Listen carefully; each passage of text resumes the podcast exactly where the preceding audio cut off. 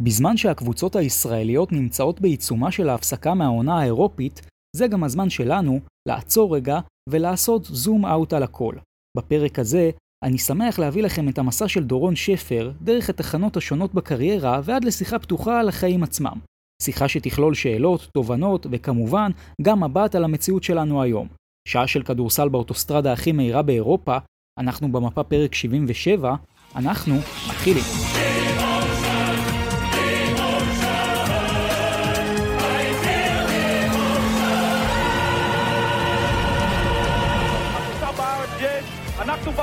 ואנחנו נשארים במפה, לא רק בספורט, לא הכל. אנחנו במפה, פרק 77 שלנו. ברוכים הבאים לכל המאזינים ותודה שהצטרפתם אלינו היום. זמן טוב גם להזמין אתכם להצטרף לשאר התכנים שלנו בוואטסאפ, בפייסבוק, בטוויטר. את הכל תוכלו למצוא בתיאור הפרק. ומכאן אני רוצה לקחת אתכם לאורח שלנו היום, אחד מהכדורסלנים הטובים ביותר שהיו בישראל, רזומה מרשים של 6 אליפויות, 5 גביעי מדינה, גמר סופרליג, זכייה ביולב קאפ, 3 פעמים אלוף הביג איסט, פעם אלוף הטורניר, ומעל הכל הישראלי הראשון שנבחר בדראפט ה-NBA, דורון שפר, שלום, מה שלומך? שלום, ערב טוב, תודה רבה, מה שלומך? אני בסדר גמור, נרגש מאוד לארח אותך כאן, ובעצם ככה רק נסביר למאזינים מה אנחנו הולכים לעשות היום. הולך להיות לנו פרק ככה ב3 חלקים, חלק ראשון נתחיל קצת מהמסלול קריירה שלך, נתקדם לחלק השני גם לדבר יותר על החיים עצמם, עניינים ברומו של העולם, ונסיים עם השאלון המהיר שלנו. זה מה שיהיה לנו כאן היום. דורון, אתה יודע, שקלתי איך להתחיל איתך את הרעיון, אבל אני חושב שהכי טוב יהיה להתחיל איתך אותו בעצם מההתחלה. מאיפה שהכל מתחיל, אתה ילד רמת אפעל, מתי אתה מתחיל להבין שהקריירה שלך הולכת להיות כדורסל? בגיל 16, האמת היא שעד לאותו שלב לא ראיתי את עצמי הופך לשחקן כדורסל מקצועני, אפילו פיללתי והחלתי לא לגבוה כל כך, הייתי תמיד אותו ילד הכי גבוה בכיתה שבלט בשטח ומשך תשומת לב, וזה די הביך אותי ופיללתי והחלתי לא לגבוה, אבל במקרה הזה התפילות לא נהנו, הגעתי למטר 95, כבר בגיל 16, 17, אבל עדיין בשלב הזה לא ראיתי את עצמי משחק כדורסל, ומה ששינה את דעתי היה שבגיל 16 הזמינו אותי לנבחרת ישראל נערים, הקדטים, 12 השחקנים הטובים בארץ, לראשונה בחיי השחקתי באליפות אירופה, זה היה בספרד, ושם שמתי לב שאני מתחרה נגד הקבוצות והשחקנים הטובים ביבשת כשווה בין שווים, לפני שעמלתי והשקעתי בכדורסל, אלא פשוט הייתי משחק על בסיס הכישרון הטבעי, לא הייתי נשאר לפני האימונים, לא הייתי מגיע לפני האימונים, לא נשאר אחרי, ובאותו שלב אמרתי וואלה, יש פה איזה כישרון ומתנה שהתברכתי בה, ואולי כדאי, אמרתי לעצמי, אולי כדאי לנצל אותה קצת יותר, ונראה לאן הכדור הזה יתגלגל, ומאז הוא ממשיך להתגלגל. זהו, אז תחילת הדרך שלך באמת ככה בליגת העל, גם התחילה בגליל עליון, 91, 92 אתם זוכים בגביע, 93 זוכים באליפות, ספר ככה לקהל אולי הצעיר יותר שלנו שפחות מכיר מה הולך שם בשנים האלה? כן, שנים מאוד מיוחדות, באמת ספתח שאי אפשר לבקש יותר ממנו מבחינת, מהרבה מאוד בחינות, כן, גם מקצועי וגם מחוץ למגרש, אבל כמו שציינת, גביע בשנה השנייה, אליפות בשנה השלישית, אליפות מאוד מיוחדת והיסטורית, כי לא סתם ניצחנו את מכבי תל אביב בחצי גמר, הפועל תל אביב בגמר, אבל זה היה אחרי רצף של 23 שנה ברציפות של מכבי תל אביב, שככה אתה מתאר לעצמך שזה היה משהו מאוד יוצא דופן. אני לא יודע אם יש תקדים בספורט העולמי, ודאי לא הישראלי, אבל העולמי, שיש קבוצה אינדיבידואל שהיו כל כך הרבה שנים זכו ברציפות, באליפות או בגביע. ואנחנו עשינו את המהפכה, כן? פיני גרשון אימן למי שמכיר וזוכר, ברדליף, אנדרו קנדי, שמות שאני לא יודע, לחבר'ה צעירים לא אומרים הרבה, אבל היו שחקנים מהטובים והבכירים בליגה. כן, ודיברת אגב על באמת המומנט ההיסטורי, גם אחרי זה, צריך להזכיר, מכבי תל אביב לוקחת 14 שנה ברציפות האליפות, כלומר זו אליפות יחידה בתוך 38 שנה, מ-1970 עד 2008, שהיא לא של מכבי תל אביב, במבט לאחור עד כמה באמת האליפות הזאת משנה לך את מסלול הקריירה? עד כמה משנה את מסלול הקריירה?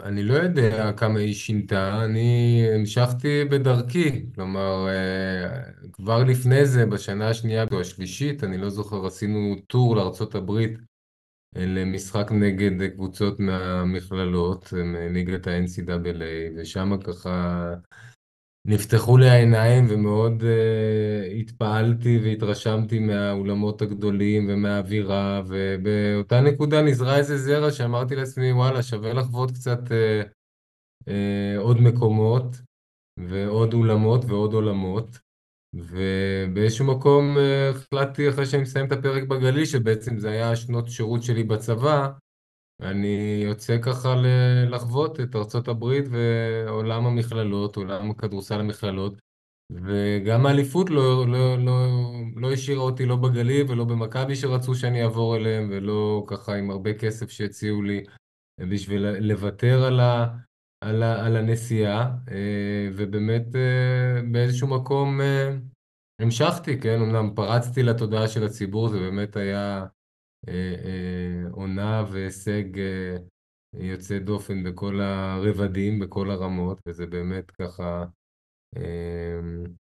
פרסם אותי בציבור הרחב, לא רק כאלה שאהבו כדורסל, כי מכבי באמת הייתה באיזשהו מקום הקבוצה של המדינה. באותם ימים אתה מדבר על ערוץ או שניים או שלושה שהיו בקושי, זה גם הייתה עונה הראשונה של ערוץ 5, ערוץ הספורט, שבאמת שידר את המשחק והקשר להרבה מאוד צופים לקחת חלק בהיסטוריה. זהו, וכמו שאמרתי, זה היה היסטוריה. זהו, אז אתה הולך לקונטיקט, שבעצם אותו אגב מקום שנדב הנפלד בחר בו 4 שנים קודם, ואתה מבלה שם בעצם את שנות 94, 95, 96, זוכה, כמו שאמרתי, 3 פעמים באליפות הביגיסט, פעם אחת בטורניר, אגב, לפחות לפי המקורות שאני מצאתי, אתה השחקן היחיד שם שהגיע ל1,000 נקודות ו500 אסיסטים תוך 3 שנים, רי אלן שם גם, מה קורה בתקופה שם, פחות או יותר מבחינתך? חוויה יוצאת דופן, ככה באמת לחוות תרבות אחרת, סגנון כדורסל שונה, אולי זה התיקון בשביל הצבא שלא כל כך עשיתי, כי הייתי ספורטאי מצטיין, ורוב הזמן ככה הצגתי את הצבא במגרשי הכדורסל, אבל איפשהו בארצות הברית ככה, המשמעת המיליטנטית באימונים ככה, היו איזשהו ניחוח שאולי יזכיר משהו מהטירונות. בכל אופן, אנשים טובים, אנשים יקרים שאני עדיין עם חלקם בקשר, חוויות ככה מיוחדות ויוצאות דופן על המגרש, מחוץ למגרש, אבל אני מציין שאחת הדברים הכי חזקים שככה התבהרו לי שם ולקחתי מהנסיעה, זה דווקא שם נפל לי הסימון שארץ ישראל זה הבית שלי, כן? העם היהודי זה העם שלי, ולא היה לי ספק שיגמר פרק הכדורסל בארצות הברית, אני חוזר הביתה, דברים שלא כל כך ראיתי והערכתי כשהייתי כאן בארץ, ושם משהו ככה התבהר והתחזק בנושא הזה. זהו, כי זה אולי מביא אותך באמת לצומת המשמעותית הראשונה, קיץ 96, דראפט ה-NBA, אתה נבחר בסיבוב השני, במקום ה-36 על ידי הקליפרס, למעשה הישראלי הראשון שנבחר בדראפט, אבל בעצם לא הציעו לך חוזה, נכון? כלומר, הסיפור היה של קליפרס יכולים להיות את הזכויות שלך אם אתה חותם, אבל לא היה לך אופציה ממש להגשים את החלום, שלימים גם תגיד שאולי הוא לא בהכרח היה שלך, אבל זה לא היה המצב. כן, כן, הזמינו אותי למחנה קיץ, לא שחקתי טוב בלשון המעטה, והמאמן ככה בסוף המחנה, ביל פיץ', מאמן ככה מוכר וידוע ב-NBA, אבל אמר לי, תשמע ילד, בוא תחזור קצת לאירופה, לארץ, תשתפשב, תתבשל ותנסה לחזור אלינו בהמשך. כמובן שהתאכזבתי, עוד היה איזשהו ניסיון לעשות טרייד שלא הצליח. הייתה לי אפשרות לחזור למחנה אימונים ולראות אם אני אתקבל או לא אתקבל, ואז אולי יהיה לי איזושהי יציאה, אבל המחנה היה באמצע השנה בארץ ובאירופה, ולא רציתי להתחיל אותה מאוחר במקרה שאני לא אצליח במחנה, כלומר לא הסכמתי למסור נפש על הסיפור הזה של ה-NBA, ובחרתי לחזור למכבי תל אביב עם האתגרים שהיא הציבה לי, וזהו, ומאז ה-NBA הפך להיות NBA עם דגש על ה-N. קיצור, שוב, אתה לא מקבל את ההזדמנות, ואז מגיע למכבי תל אביב, שגם צריך להגיד סיר לחץ לא קטן, מבלה שם 4 שנים, גם עם קטה שבין היתר 3 שנים ראשונות, משיג שם גם את רוב התארים שבסוף יהיו לך בקריירה, זוכה באליפות כל שנה, 3 גביעי מדינה ב3 השנים האחרונות, גמר סופרוליג. מה ההבדל, בוא נגיד את זה ככה, בין מכבי תל אביב של אז, לבין כל מה שהיה לך והכרת עד אז מגליל, המכללות וכו'? מכבי תל אביב, אני חושב שפשוט בצורה יותר מועצמת, כל חוויית האינטנסיביות של המשחק, קודם כל המשחק, הספורט התרותי בכלל, הכדורסל בפרט, זה עולם מאוד אינטנסיבי, מאוד, הרבה מאוד עומסים, מתחים, לחצים, לא בריאים לגוף ולנפש, כן?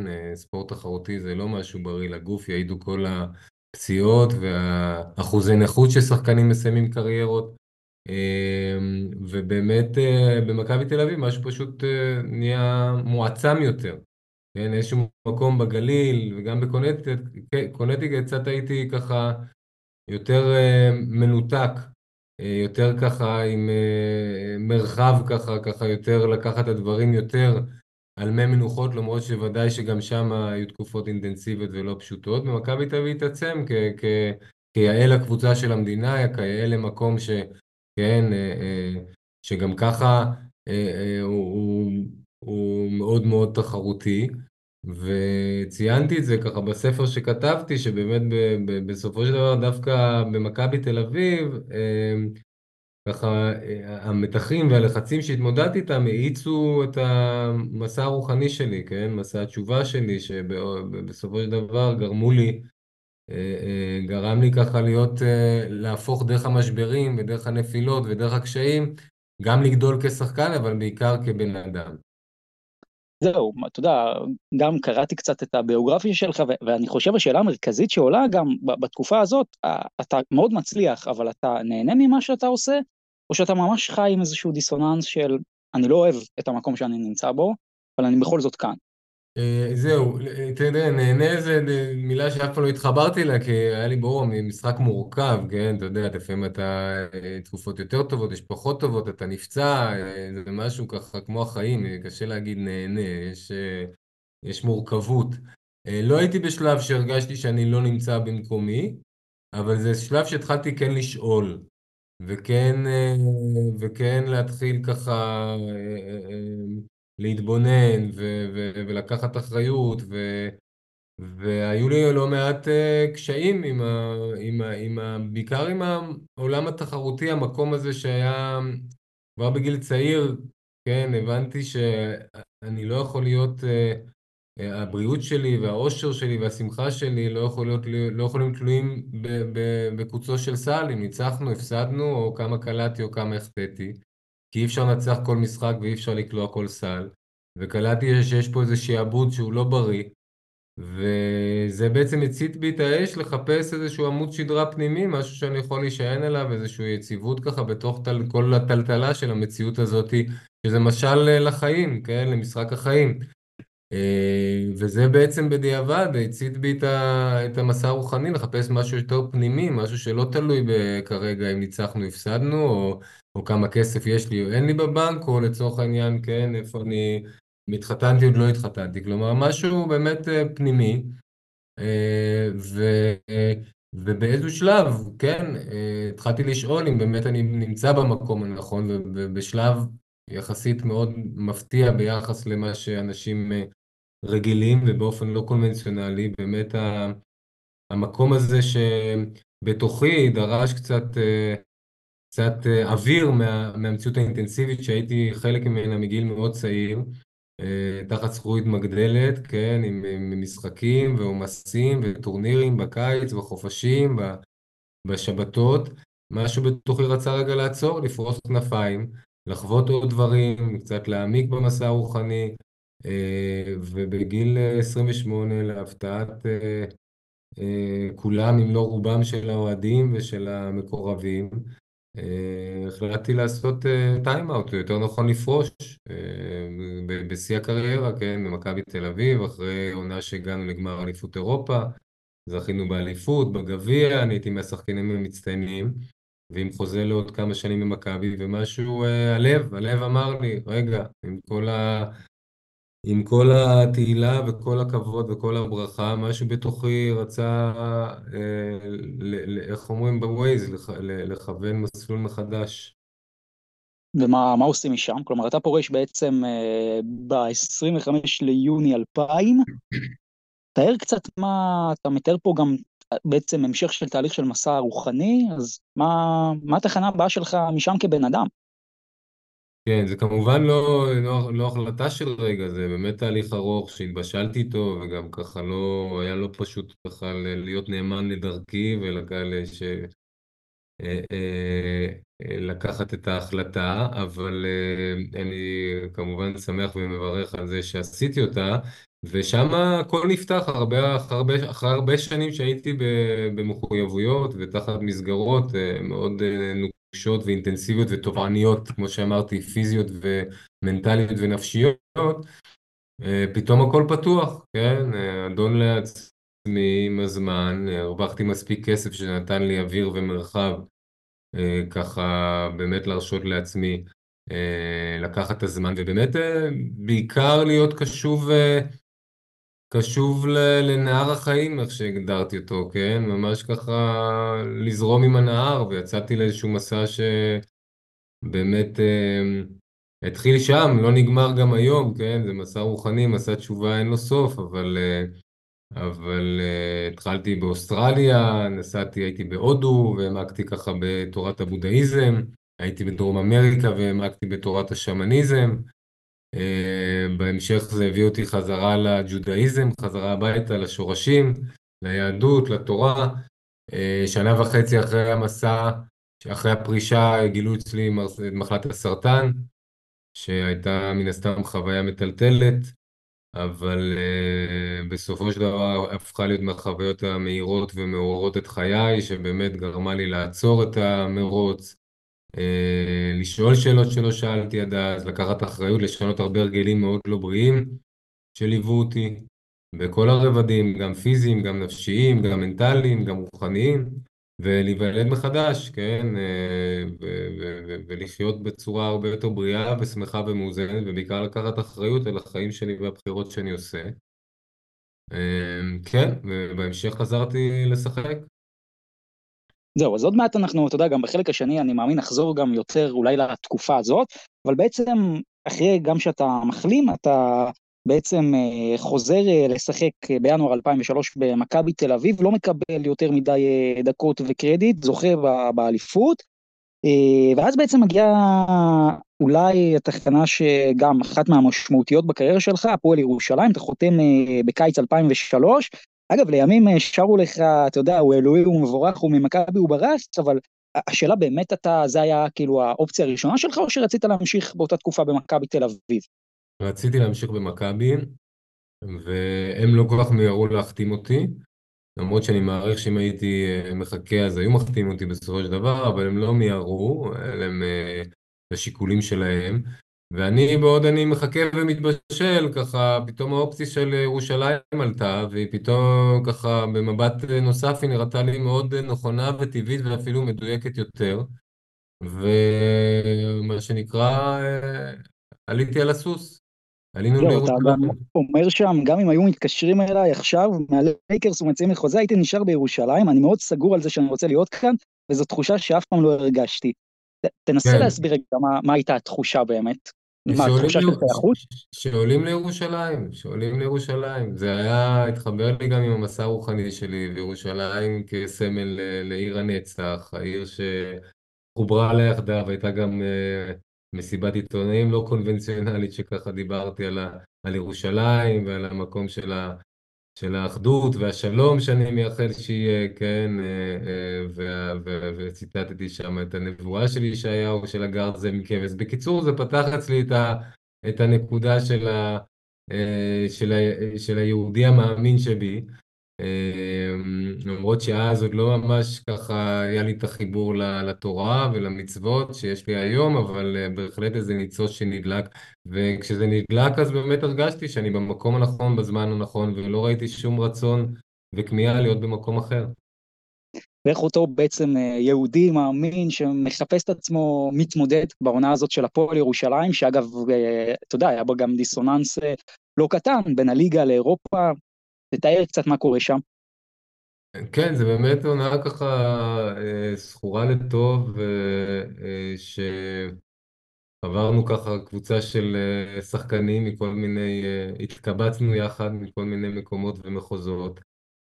באמת כמו שציינת, היה ככה גביע אירופה, גביע יולב, ככה הדרך צלחה לנו, בליגה פחות, אבל כנראה שזה היה הסיפור שלנו, מסתבר, האליפות באירופה, ובאמת משלב לשלב ומשחק למשחק, שאנחנו מנצחים על קוצו של סל, כל שלב עוברים ככה על הקסקס, ומוצאים את עצמנו פתאום בגמר אליפות אירופה נגד ריאל מדריד, הקבוצה הראשונה להוציא את מכבי שמגיעה למעמד של גמר, ועוד נגד ריאל מדריד שזה מהאריות של אירופה, ואנחנו, כן, רגע לפני היסטוריה, בשרלווה, מקום ניטרלי, משחק הגמר באפריל 2003 או 2004.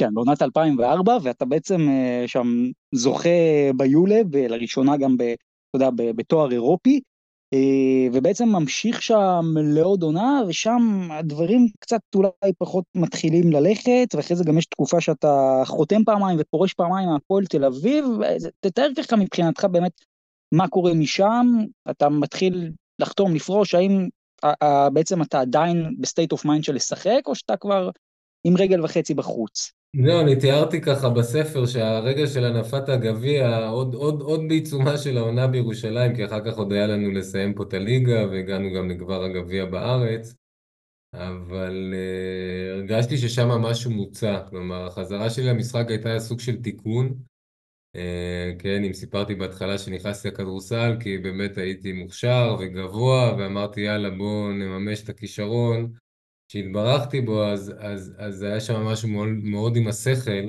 גם אולי זה מתחבר לכינוי שקיבלתי, שקרח, אבל החזרה שלי, אחרי הפרישה הייתה חזרה של לב, עם הרבה רצון, עם הרבה אהבה, ככה קלטתי שכמה שהתרחקתי במשחק עדיין הוא חלק ממני, עדיין אני מחובר אליו, עדיין אוהב אותו, ובאמת היה שם איזשהו סוג של תיקון, ובאמת גם זה היה מדהים לראות שאני חוזר לאותם מגרשים ואותו קהל ואותם שחקנים ואותו כדור, אבל משחק אחר לגמרי. כלומר, איפה שבעבר, בסיבוב הראשון, הייתי נכנס למשבר אחרי משחק לא טוב, או דואג מה יגידו, ומפחד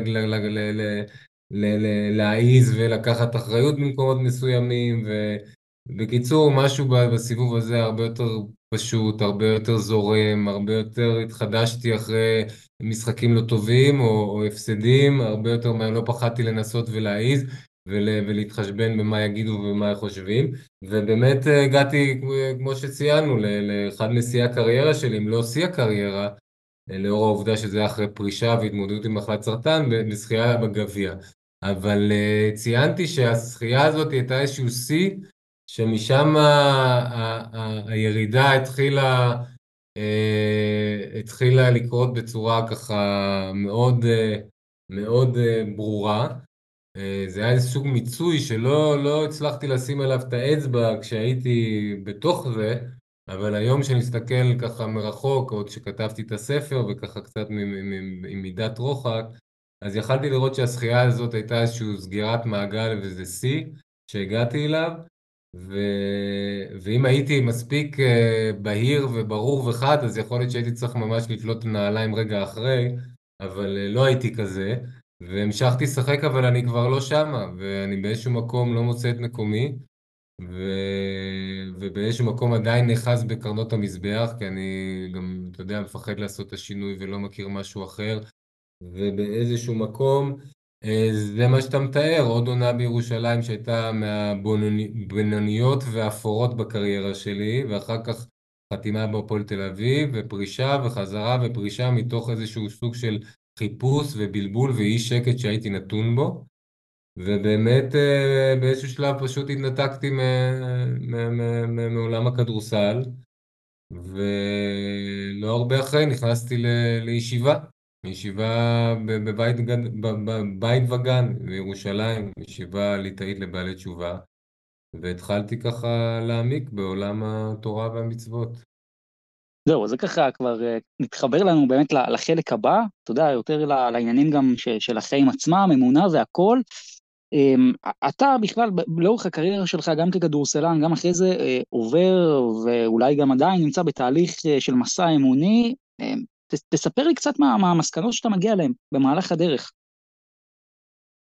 שקודם כל, זה מסע שאין לו סוף, זה כן, ברוחניות תמיד, כן, עוד אהבה ועוד שמחה ועוד שלום, ופחות יותר סבלנות, ופחות לכעוס, ופחות גאווה, כן, זה משהו ש...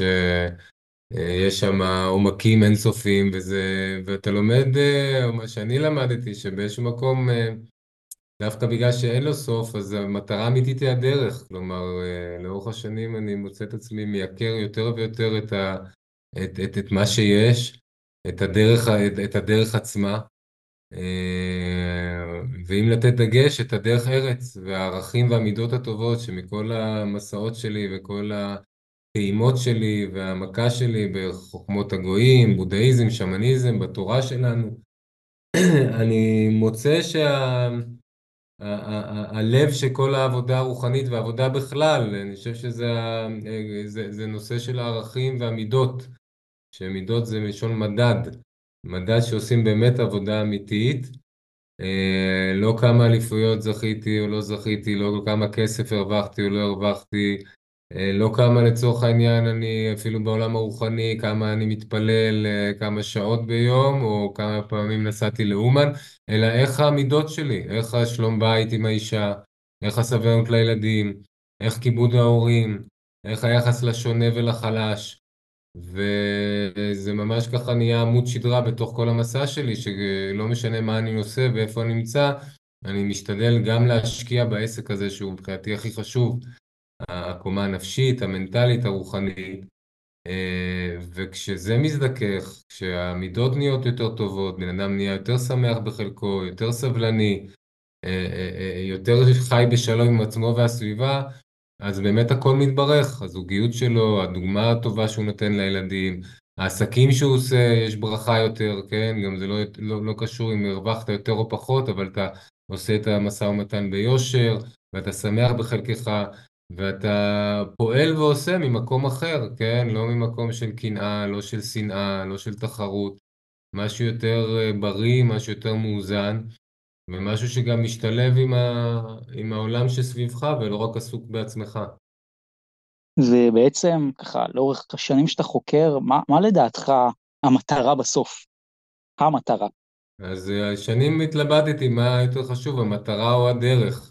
ובסוף ירד לי הסימון שהמטרה האמיתית היא הדרך, כן? כלומר, זה באמת הדרך, אנחנו לא יודעים, יש כזה פסוק שהעבר עין, העתיד עדיין, וישועת השם כהרף עין, כן?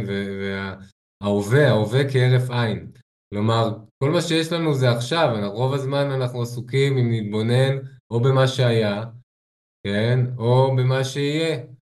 ואנחנו שוכחים את מה שעכשיו, מה שעובד, שזה בעצם זה הדבר הכי שיש לנו. אז זה לא אומר שלא צריך ללמוד מהעבר, ודאי שצריך. ולא אומר שלא צריך לתכנן לעתיד, שגם צריך. אבל לזכור שהחיים, העיקר החיים הם כאן ועכשיו, ואיך שאנחנו מתנהגים עכשיו. המחשבות שחושבים, הדיבורים שמדברים, והמעשים שעושים, זה הזרעים שיקבעו איך ייראה מחר. ובגלל שעסוקים בעבר, או שבוכים על חלב נשפך, או שמתרפקים על איזה משהו שכבר איננו, או דואגים למה שיהיה, ומפחדים ולחוצים, או מתייאשים, אז כבר לא חיים את מה שעכשיו.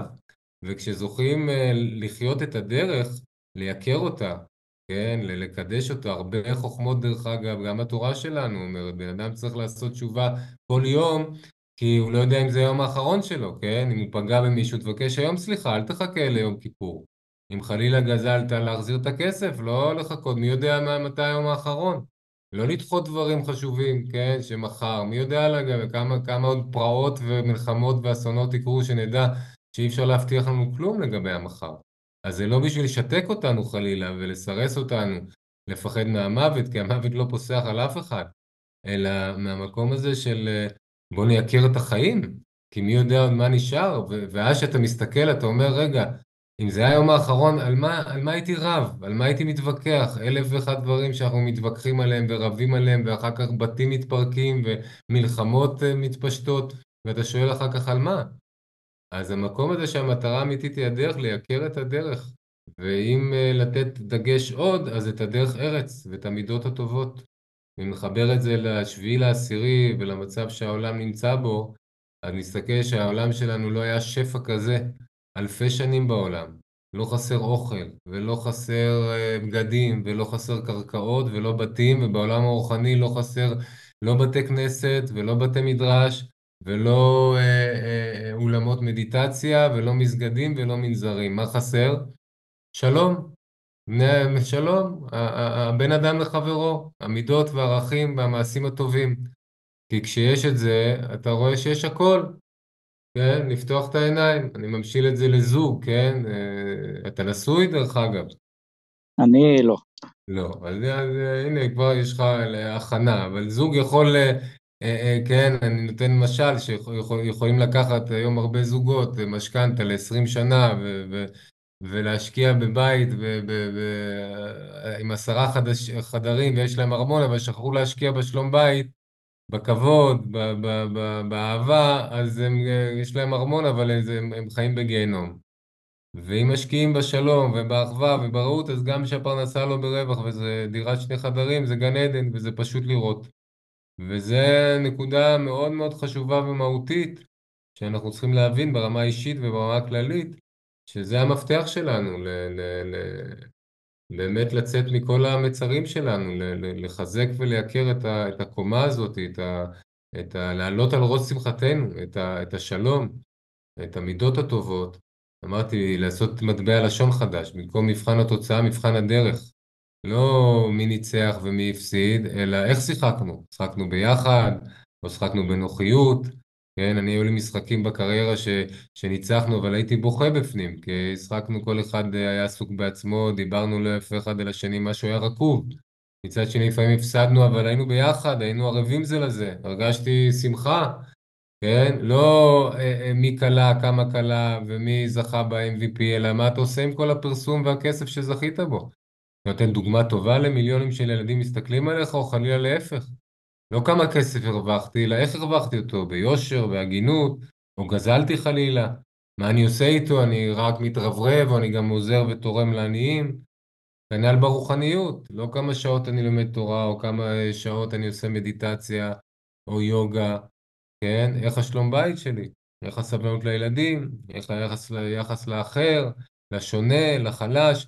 זה הקומה, זה הנקודה, נחזק את זה, נייקר את זה, אז זה לא רק שנפתור בעיות שהיום מאיימות להחריב את הבית ואת העולם, אלא רוב הבעיות אנחנו נסתכל ולא נבין על מה התווכחנו, לא נזכור, כי על זה אומרים הנביאים, אז ימלא שחוק מינו, נצחק על מה, לא יודע, זה נצחק או נפקע, אני לא יודע, אבל זה נקודה שראוי להתבונן עליה ולראות שזה מפתח גדול בכל היציאה שלנו מהמיצר הזה שאנחנו נמצאים בו. כן, לגמרי, זה ממש זום אאוט מאוד מרשים, מה שאתה מציע פה. השאלה האם לדעתך אפשר לעשות את זה כל אחד ממקומו שלו, או שבאמת, כמו שנגיד אתה עשית, כדאי גם לאנשים אולי לצאת מחוץ למדינה שלהם לפעמים, מחוץ לעולם, להסתכל על מקומות אחרים, או שבדיעבד אתה אומר, יודע מה, הכל גם אני יכול לעשות מאותו מקום, זה נטו רוחנית, זה לא גם פיזית. ודאי וודאי, קודם כל הכל נמצא בתוכנו, אין באמת לאן ללכת, זה לא סותר שלפעמים בן אדם יכול לצאת ולעשות לו, יש בזה איזשהו כן, יש קושי הרבה פעמים בתוך השגרה, בתוך היום-יום, לעשות שינויים, לראות דברים קצת ממרחק. אז קודם כל אפשר לנסוע לגליל, לא צריך עד הודו. כן, זה בלי פספורט, וזה יותר קצר, ובשעות שאין פקקים, זה מתל אביב, שעה וחצי פלוס מינוס, אבל הנקודה לזכור שזה הכל פנימי. כן, וזה בסדר לפעמים לצאת ולזוז ולנוע, אבל לא מתוך איזו אשליה שמשהו נמצא שם בחוץ. והמפתח הוא מפתח, האחריות היא אחריות אישית. אומרים שאיינשטיין אמר שלשנות ולהשפיע על אחרים על ידי דוגמה אישית זה לא הדרך הכי טובה, זה הדרך היחידה. כן? אם אני רוצה ללמד מישהו משהו על שלום, ואני בעצמי כל היום במלחמות מבית ומחוץ, עם אשתי, עם הילדים, בתוך הנפש שלי, מה אני יכול ללמד מישהו על משהו? אז הדוגמה האישית זה החלק הקשה. וזה הכדור בידיים שלנו, לבחור ולקחת אחריות ולהתבונן על מה אנחנו חושבים ואיך אנחנו מדברים ואיך אנחנו מתנהגים, ולשאול אם זה מוסיף טוב ושלום לעולם שסביבנו, חלילה להפך. ואם כל אחד ייקח אחריות להוסיף במרובה הקטן שלו קצת טוב, ולהשכין קצת יותר שלום ולהיות קצת יותר סבלני, אז אני אומר בדור שלנו אנחנו רואים בחוש, ראינו בקורונה ורואים בהרבה רבדים שהכל זז מהר היום ומשתנה באפס זמן, מקצה לקצה המציאות משתנה. אפצ'י של מישהו בצד אחד של כדור הארץ, תוך 3 חודשים כל העולם מתהפך שלא דמיינו, אז כמו שמגפה מתפשטת גם אהבה מתפשטת, כמו ששנאה מתפשטת ומלחמה, אז גם שלום וסבלנות מתפשטת. זה אנרגיה, ואת זה רואים היום בחוש, וזה המדע מוכיח גם. אז ככל שכל אחד ייקח אחריות על עצמו, וכל אחד אור קטן, וכולנו אור איתן, כן? ומה שנקרא, ישועת השם בקרב עין, כי אם אנחנו מנסים להתחיל לשנות את כל העולם סביבנו, אז כמו שרואים בחוש, זה לא משהו עוזר, זה גם עושה הפוך בהרבה מובנים, כי אם בצד השני לא מקשיבים, אז זה רק להוסיף שמן למדורה. אז כמובן שיש מקום למחות על מה שצריך, ולגנות את מה שצריך, אבל צריך לעולם לזכור שהמפתח הוא בתוכנו, ומהפכות אמיתיות מתחילות בבפנים. זה המהפכה היחידה שבן אדם יכול לעשות באמת, ומשם הוא יכול כן להפוך את העולם, אחרי שהוא משתנה. העולם משתנה איתו. תודה, אני חושב שאולי גם אחד המפתחות זה שקודם לכל, תודה, מחלוקות וזה, הרבה פעמים אולי אני מציע תזה שזה כי אנשים לא שלמים עם עצמם. וגם אתה אגב מתאר, אתה יודע, במסלול קריירה שלך הרבה מאוד קונפליקטים פנימיים. שאלה, אתה יודע, יש גם הרבה מאזינים ששומעים אותנו, שחקנים פעילים היום, מה הטיפ שלך למי שככה נמצא בקונפליקטים עם עצמו, גם מבחינת הדרך שהוא הולך בה, מה צריך לעשות כדי קודם כל להיות שלם עם עצמי? כן, אז קודם כל אמרת יפה, זה אומרים, הפוסל במומו, במומו פוסל, כן? מה שאנחנו רואים בחוץ זה השתקפות הרבה פעמים מה שאנחנו קיים בנו, זה לא פשוט להתבונן על זה, כן? בגלל זה הנטייה שלנו תמיד לעסוק החוצה, כי למה נסתכל פנימה, זה לא תמיד נעים לראות, כן? מקומות שאני חלש בהם, שאני, כן, לא כל כך הולך בדרך ישרה, לא מתנהג כראוי, כלפי עצמי, כלפי אשתי, כלפי הילדים, וכו' וכו'. אז זה לא פשוט, אבל זה המפתח. הכדור בידיים שלנו, לקחת אחריות, זה א' ב', אחריות ובחירה, לקחת אחריות, קודם כל, כן, להבין שהכדור בידיים של כל אחד ואחת, לבחור את חייו, לשים לב, כן, העבודה עם המחשבה, עם האמונות שלנו, כן, לא מדבר מקום דתי בכלל, מקום רוחני, להבין את הכוח שיש למה שאנחנו מאמינים בו וחושבים, ואם זה מקדם אותי, מייאש אותי, מדחדך אותי, או נותן לי תקווה, מחזק אותי, כן, לבחון, לשאול, לאתגר את עצמנו, את האמונות שלנו, כן, ולאט לאט להתחיל להשקיע מה שנקרא באיכות חיינו, בעסק הכי חשוב של, כן, לתת מזון טוב לנפש שלנו, לנשמה, כן, אנשים עושים הרבה דברים שלא פלא שאחר כך לא בריאים, לא מאוזנים, לא שמחים, מיואשים, מדוכדכים, כן, איזה מזון אני מזין את הנפש שלי, מה אני רואה, מה אני שומע, כן, עם מי אני מסתובב, יש אין ספור דברים לדבר, לעלות, להתבונן, ולבחור, הנה אנחנו, העולם כולו מתהפך, זה זמן מאוד מאוד מסוגל, באמת לקחת אחריות ולעשות שינויים אמיתיים, ברמה האישית וברמה הלאומית. מה אתה באמת אז חושב לגבי, אתה יודע, המצב עכשיו, בטח בחודשים האחרונים, גם מבחינתנו כעם? כן, אנחנו בכלל, אנחנו כעם וכל העולם עובר טלטלות שבאמת מימי המבול לא היה כזה משהו ששוטף ככה את כולם, במיוחד לא העובדה שאנחנו היום מרגישים בחוש שאנחנו כפר גלובלי והכל נכנס לכולם ישר לנשמה והביתה. זה לא איזה שואה ששומעים עליה אחרי כמה חודשים או שנים ובקושי מטלטלת את הנפש, כולם ממש חווים, וזה באמת קודם כל מקום של הרבה כאב שחווים וקושי, אבל מתוך הכאב ומתוך הקושי ומתוך התאומות שחווינו ב7 באוקטובר, כן, גם בוקע במקביל אור גדול, אור גדול שבוקע מעם ישראל של מעשים של גבורה, מעשים של ערבות, מעשים של נתינה. רק לזכור ולהזכיר רגע לפני זה איך היינו מבחינת השסע שהיה בעם ישראל, ואיך ברגע אחד הפנים האמיתיות של עם ישראל עם הנתינה ועם הערבות ועם אהבת חינם, בלי חשבון, ימין שמאל ודתי חילוני, המקום הזה, זה הפנים האמיתיות שלנו. סיפורים שכל סיפור מצמרר ומרגש, כן, אנשים שממש מוסרים נפש בגופם בחייהם, שהולכים להילחם בעזה, ואנשים שבאין ספור דרכים עושים ועשו אחד למען השני, מתוך הכאב והקושי הזה, וזה השיעור הגדול שלנו. לצערנו אין חדש במובן מסוים תחת השמש, כי ככה מי שקצת מכיר את הסיפור שלנו כעם, והנה אנחנו ממש רגע לפני פורים, זה ממש בלבוש אחר מה שקרה בפורים עם המן הרשע שאמר לאחשוורוש יש עם מפוזר ומפורד, ובוא זו הזדמנות להשמיד אותו, הוא מפוזר, הוא לא מאוחד. והמן הצורר, צורר בלשון לצרור, צורר היהודים, כי מה שקורה, הגזרה שררה אותנו ביחד, כן? התאחדנו, וזה מה שקרה עכשיו, מתוך הכאב, מתוך המכה, פתאום עם ישראל מתאחד. כי מה הם מזכירים לנו? מה הזכירו לנו החמאס, כמו שהמן, שאין דתי וחילוני, שאין הפועל ומכבי, שאין ימין שמאל, כולם יהודים. חיבר אותנו לנקודה השורשית שלנו, והתיקון הגדול שלנו זה לעשות את זה לא מתוך מכה חיצונית או איום חיצוני, אלא מכתחילה להיות ערבים ואוהבים זה את זה. הרי זה אבסורד, זה הרי אנחנו, אתה יודע, זה אפילו האגואיסט הכי גדול צריך להבין שכדאי להטיב לשני, כי בסופו של דבר גם המדע מוכיח שאנחנו הכל אפקט הפרפר, משפיעים ומושפעים אחד על השני, אז אם אני פוגע בשני אני פוגע בי, כן? ואם אני מטיב לו בסוף אני מטיב לעצמי.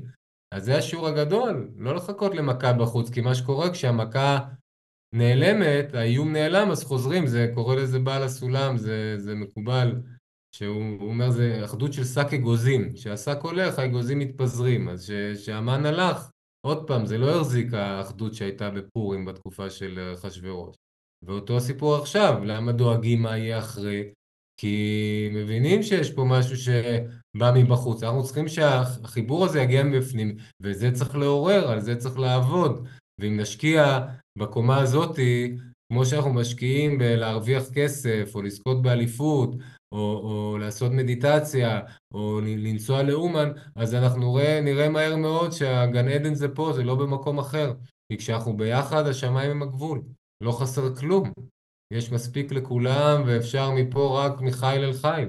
וזה השיעור הגדול שלנו, ועוד פעם, לחזור כל אחד לדלת אמות שלו, לקחת אחריות, במקום להתעסק מה השני יכול לעשות יותר טוב, איפה אני יכול לתת דוגמה יותר טובה, להתפייס, יש מישהו שעכשיו מחלוקת איתו, לבקש סליחה, לסלוח, להסתכל, כן, כל אחד נדרש מאיתנו לצאת מעצמנו, ובאמת להוציא את הנקודות השורשיות, העמוקות והאמיתיות שלנו. כי כל ההתנהגות הזאת של השנאה והתחרות והקנאה, זה לא הפרצוף האמיתי שלנו. לא, אתה מציג גישה מאוד אוטופית, הייתי אומר. השאלה, אתה יודע, כשאנשים שומעים אותך, מה בדרך כלל נגיד התגובות שאתה מקבל לדברים האלה? אבל למה אוטופית באיזשהו מקום? למה אוטופית? כי אני חושב קצת רחוקים משם, אני חושב, אני מאוד אגב מסכים עם הדברים שאמרת, אבל השאלה, השאלה בסוף אם זה אפשרי, כי בסוף, כל אחד, אני גם אעיד על עצמי, אבל להגיד לך שזה נורא קל לעשות את זה גם בחיי המעשה, רק בחיי המחשבה, זה לא תמיד קל. לא אמרתי שזה קל, אבל השאלה אם זה אפשרי, בואו ניקח את זה למקום יותר פשוט, ניקח יחסים בזוגיות, ניקח יחסים עם חברות, יש לך חברים, יש לך קבוצת כדורסל, אוקיי?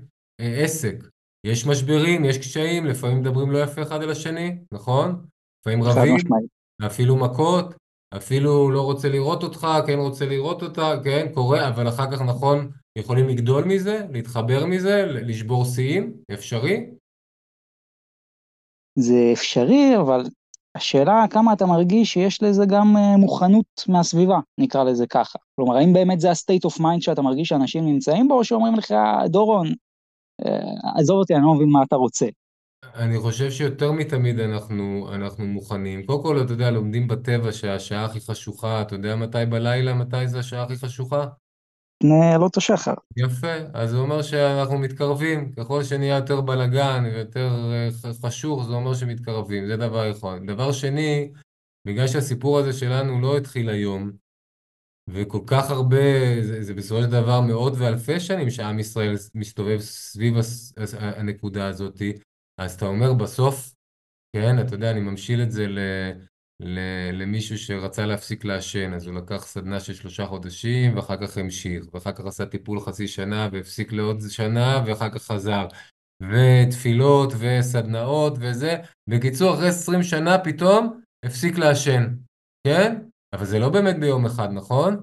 יש לו 20 שנה מאחורי זה, נכון? אתה מכיר דברים שאצלך רצית ככה לשנות, ולא הלך לך, וקמת, ונפלת, וחזר, ופתאום אתה כבר לא זוכר שזה נראה כמו חלום רחוק? יש לך דברים כאלה? כן, חד משמעית, גם זה, אתה יודע, בסוף הכל זה, אפשר לקרוא לזה תהליך אחד גדול, של ההתפתחות שלך, הכל. נכון, אז יפה, אז מהזווית הזאת שאתה מסתכל על זה, אומרים, האדם הוא עולם קטן. כן, בנפש שלנו, כל ה-DNA של כל העולם, אתה יכול לראות לפי העולם קטן. כל הזוגיות, אתה יכול לפרק אחר כך לכל מערכות יחסים, כן? אחר כך דתי, חילוני, ימני, שמאלי, אשכנזי, ספרדי, זה לא משנה, זה לבושים אחרים, אבל זה אותו DNA, איך אנחנו חיים בשלום ביחד. אותו DNA, איך אני מתגבר על משבר, על איזה מידה טובה שמלווה אותי שנים, על איזה הרגל מגונה שאני מת להיפטר ממנו. אז יכול להיות כל אחד שיגיד, שמה, אני כבר נעשה וזה, אז בוא נתייאש. אז מה יביא אותנו ייאוש? לאן יביא אותנו ייאוש? איך יקדם אותנו? יפה, נקודות חשובות ומעניינות מאוד, אני חושב. תגיד, דרך אגב, היום ככה, אני מניח אתה מתעסק גם בזה, אבל תספר קצת על מה אתה עושה היום. אז הנה, אני מה-7/10 ככה גם... אמנם זה משתלב עם מה שעשיתי לפני, אבל זה התמקד עכשיו ממש ככה לעשייה שלנו, לנפגעי האסון והמלחמה. אני בשנים האחרונות, גם אשתי וגם אני בתחום הבריאות הטבעית, גם מטפלים, אני גם עושה הרצאות סביב הסיפור חיים שלי, את הכדורסל אני לוקח למקום תרפי וחינוכי, שאני עובד עם ילדים, כתבתי ספרים בנושא, באמת מאז 7/10 יש לנו, אני חי באמירים, יש לנו פה מתחם של רוח וסדנאות, שבעצם אנחנו היום מערכים פה קבוצות מנפגעי המסיבה בנובה, ומשפחות שכולות, שאנחנו בעצם מביאים אותם לסדנאות של כמה ימים, כדי לקבל ככה מזון טוב לגוף ולנפש ולנשמה, ככה לזרוע זרעים של תקווה, הרבה חום, הרבה אהבה, לתת ככה מקום לכאב, ומרגישים ככה שזה שליחות וזכות גדולה שנפלה בחלקנו. אז זה ככה דבר שמאוד מאוד ככה מרכזי בעשייה שלי בימים אלה, בעקבות מה שקרה ב7/10. טוב, רגע לפני השאלון המהיר שלנו, תן לי רק איזה טיפ, אתה יודע, שחקנים צעירים בגילאי נוער ששומעים אותנו וכזה שואלים את עצמם, מה הם צריכים לעשות כדי להיות שחקנים טובים יותר, כדי להגיע רחוק יותר, וגם כמו שאתה אומר, כדי באמת ליהנות מהדרך ולהיות שלמים, ולא פתאום בגיל 30 להתחרט על כל מה שהם עשו. כן, שזה צריך לשאול באמת למה אני רוצה את מה, למה אני עושה את מה שאני עושה, מה התכלית, מה העיקר, זה שאלות שכמה שיותר מוקדם נתחיל לשאול אותם, זה כך ייטב לנו, ושאלות שצריך לזכור לשאול אותם כל הזמן, כי הרבה פעמים צריך לעשות מסלולים, כיוון מסלול מחדש, ואם לא לשנות את מה שאני עושה, לעשות אותו מהמקום הנכון והבריא. וזה דברים שאנחנו לא עוצרים לשאול בתוך מרוץ החיים, אלא שואלים הרבה שאלות שהן הרבה פחות חשובות, אם בכלל חשובות, על החיצוניות. אז זה קודם כל, כן? לעשות את הבירור ולשאול, דיברנו על הדרך, על המטרה האמיתית של הדרך, אני לא יודע אם להגיד רק ליהנות מהדרך, אבל להכיר את הדרך, כן? ללמוד ממנה, לגדול ממנה, לזכור שהיא באיזשהו מקום המטרה והעיקר והתכלית. ואני אומר לילדים שאני עובד איתם, אימון ואמון, כן? זה אותם שורשים, גם פיזי וגם מנטלי, כלומר, מי שרק מתאמן פיזית ולא מאמין בעצמו, קשה מאוד שיצליח. מי שרק מאמין בעצמו ולא מתאמן, גם קשה שיצליח. אז אימון ואמון, גם הרובד הפיזי, גם המנטלי והנפשי, זה מה שנקרא צמד חמד שהולכים טוב ביחד, וכל מה שנעשה זה ייתן לזה באמת סיכוי להצליח. ואני אומר, אם נכניס את בורא עולם לסיפור, ונאמין גם בו, ושיש השגחה, ושהכל לטובה, אז נלמד לשחק משחק שרק מנצחים בו, שאי אפשר להפסיד. טוב, אנחנו הגענו לחלק השלישי והאחרון שלנו, שאלון המהיר, הפורמט דורון הוא מאוד פשוט, שאלות קצרות, תשובות קצרות, ככה על הכל מהכל. בואו נתחיל מהמאמן שהכי השפיע עליך. טוב, זה השאלות עם האחי, אני בעייתי עם האחי, כי מכל מלמדי השכלתי, זה גם כן, אתה יודע, זה מחבר בין העולמות, ובאמת זכיתי קודם כל למאמנים מאוד טובים ומאוד בכירים, כן, דיוויד בלאט ופיני גרשון וג'ים קלהון ועודד קטש, אז ככה מכל מלמדי השכלתי וגם מהפחות טובים, למדתי לפעמים על דרך השלילה מה לא לעשות, אז אין לי אחי, יש לי ברוך השם הרבה שזכיתי ללמוד מהם. הזכרת את עודד קטש, שהייתם צמד מנצח במכבי תל אביב, אימן אותך גם בסוף הקריירה שלך, תספר לי קצת על ההיכרות שלך איתו. כן, עודד קטש ואני זה סוג של זיווג משמיים שזיווגו בינינו, לא שאלו אותנו יותר מדי, זה נראה שזה ככה קרה ונחתם עוד מבראשית, הכרנו אמנם בנבחרות הצעירות, אבל במכבי ככה החיבור העמיק, היינו בחדר ביחד, שיתפנו פעולה כמה שנים טובות ומיוחדות, אני חושב שבעיקר ההפכים בינינו ככה, תכונות שונות, כל אחד עם האיכות שלו, גרמו לנו ככה להשלים אחד את השני, ובעיקר נוצר ככה קשר עם הרבה הערכה, והרבה ידידות גם מעבר למגרש, אמנם אנחנו לא מתראים יותר מדי, אבל המפגשים ככה יש בהם הרבה חיבה, והרבה שמחה והרבה הערכה כמו שאמרתי, וזהו, בהחלט היה מהשחקנים ככה היה איתם שיתוף פעולה יוצא דופן, במיוחד גם על המגרש וגם מחוץ למגרש. אתה צופה היום במשחקי כדורסל, גם של הקבוצות הישראליות בכלל, או שאתה ממש כבר לא בתחום? לא, אני לא צופה, אני מאוד בתחום, רק מזווית אחרת, חינוכית ותרפית, אני משתמש בכדורסל לוויזה ללבבות של האוהדים, אז אני כן ככה משתדל מדי פעם להיות מעודכן, כי זה נותן לי עוד חומר לכתוב עליו, וככה דברים לעשות חיבורים דרך המשחק, לעולמות שאני מביא ומחבר ומשלב. אני אגיד לך שגם מהשביל העשירי עוד יותר קשה לי עם האלימות במגרשים, כל מה שקשור לאלימות, מתוך ההבנה הזאת שהפירוד בינינו והאלימות שבתוכנו היא מאוד קשורה לכל המצב, אז עוד יותר אני רגיש לזה וקשה לי, ואני, אתה יודע, ואם זה קיים עוד במגרשים, אז זה משהו שעוד יותר קשה לי ללכת למגרשים ולראות שני אנשים רבים ומקללים אחד את השני, כי הוא לובש צבע גופייה בצבע אדום והוא בצבע צהוב. מה אתה באמת חושב הפתרון לזה? אז הנה, אני אומר עוד פעם, נחזור פנימה, כל אחד ייקח אחריות, קודם כל, לא הייתי נותן ללגיטימציה לאלימות כזאת, זה פשוט הפך להיות כזה שגרתי, כאילו, אמר פעם אחד חברי כנסת, הוא אמר, הוא מפחד לקחת את הילד שלו, הוא בן 8, 7, לכדורגל, פעם ראשונה בחיים, שיראה איך מתנהגים, תחשוב, ילד בא עם עיניים נקיות כאלה, של ילד שרואה עולם פעם ראשונה, תחשוב מה אנחנו מלמדים אותם, אז מה, אחר כך מה נתפלא?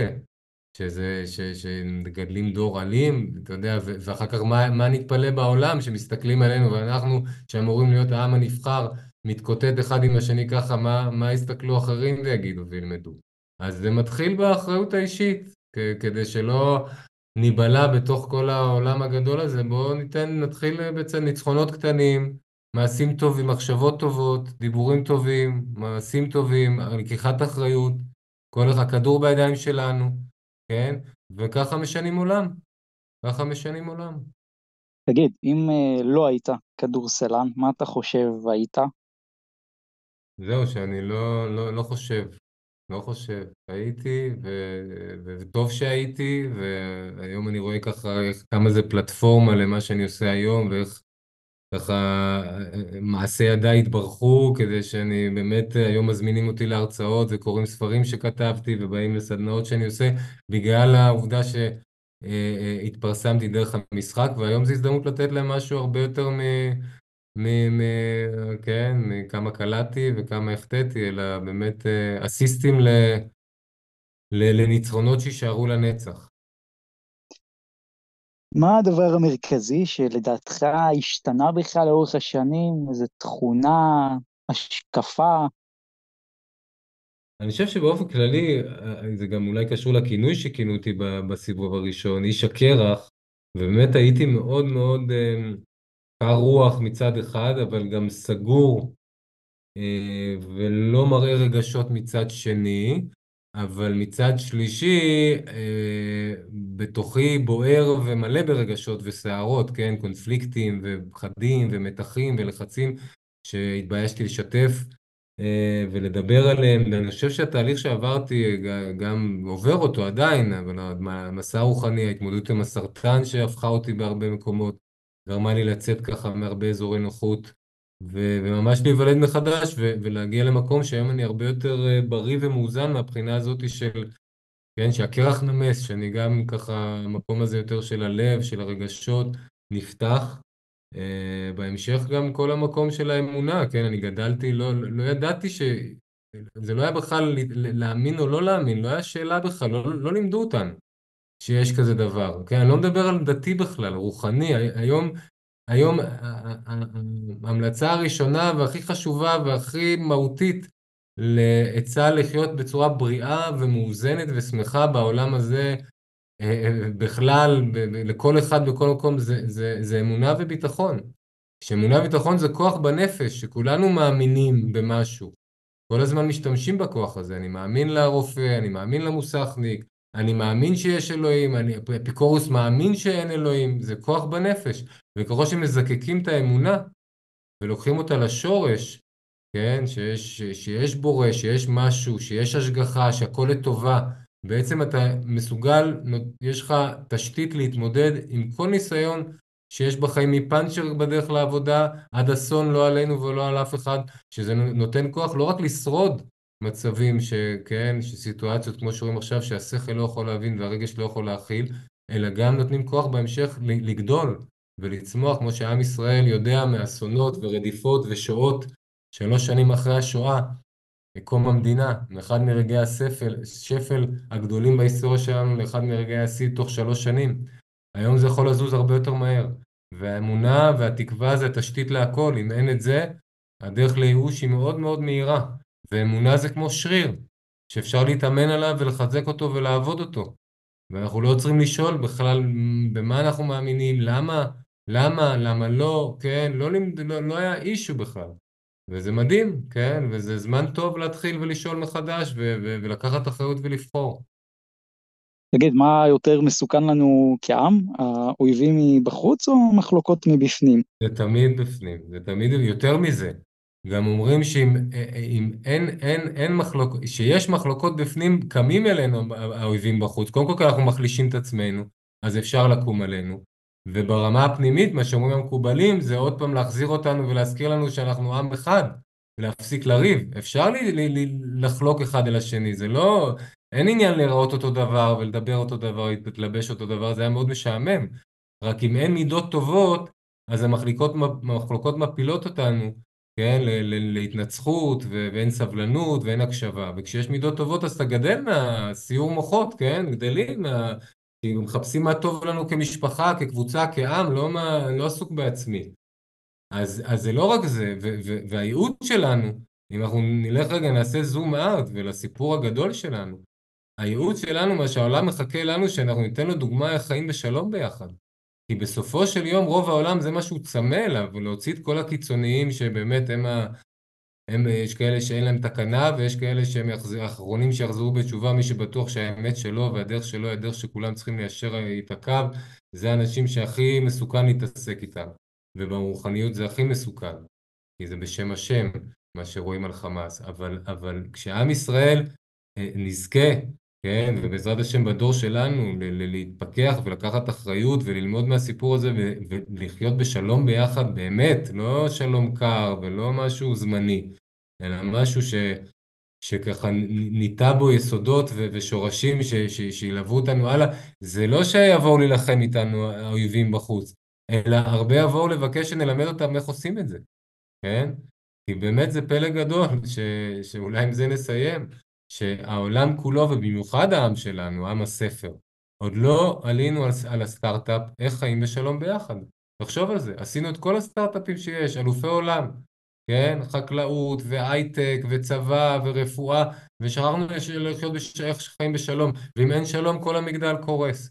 אז בעזרת השם, שזה יהיה השנה הזאת, שנזכה לעשות את המהפכה הגדולה, קודם כל בתוכנו, ואחר כך עם האישה, והילדים, והשכנים, ושזה יתפשט מגפה טובה, שיש שלום עלינו ועל כל ישראל ועל כל יושבי תבל. יפה, אז דורון, מכאן אני באמת אצטרף למה שהכלת, ותודה לכל השאיפות שהלוואי והתגשמו, ככה רגע לפני שאני מודה לך, תספר למאזינים שלנו שרוצים עוד קצת לעקוב אחריך, עוד קצת לקבל תכנים, איפה ואיך הם יכולים לעשות את זה? אז כן, גם אני מצוי ברשתות החברתיות, פייסבוק, אינסטגרם, טיק טוק, יוטיוב, יש לי אתר שגם ככה מסביר יותר בפירוט לגבי העשייה שלי, המרכז שקצת דיברנו עליו, מרכז יולי שנמצא במושב אמירים, הספרים שכתבתי, הרצאות שאנשים מזמינים אותי לבוא ולספר את סיפור חיי, יש שם פרטים ויש גם דרך ליצור קשר בשמחה רבה. זהו, אז אנחנו גם נצרף לכם את הכל ככה בתיאור הפרק, ואני באופן אישי יכול לומר, כאחד שעוקב אחרי דורון, ממליץ בחום. זהו, דורון שפר, היה כיף גדול להריח אותך פה, לדבר גם על מהלך הקריירה, על החיים עצמם, דברים ברומו של עולם. תודה רבה שהשתתפת, ואנחנו, תודה, נאחל גם מפה לכולם, תודה, חיים יפים, שקטים, ובעיקר שנהיה, תודה, עם הפנים כלפי מעלה, כמו שאתה... תיארת כאן. אמן, אמן, שנשמע בשורות טובות לכולם, נאמרה. תודה, תודה. זהו, חברים, זה היה הפרק ה-77 שלנו, אנחנו נתראה כאן גם בשבוע הבא, כדורסל ככה מתחיל לחזור, מכבי הנדול, הוא נתכונן גם לקראת המשחקים של הפועל ירושלים והפועל חולון בליגת האלופות, ועד כאן היה הפרק שלנו היום, שיהיה לכם שבוע טוב.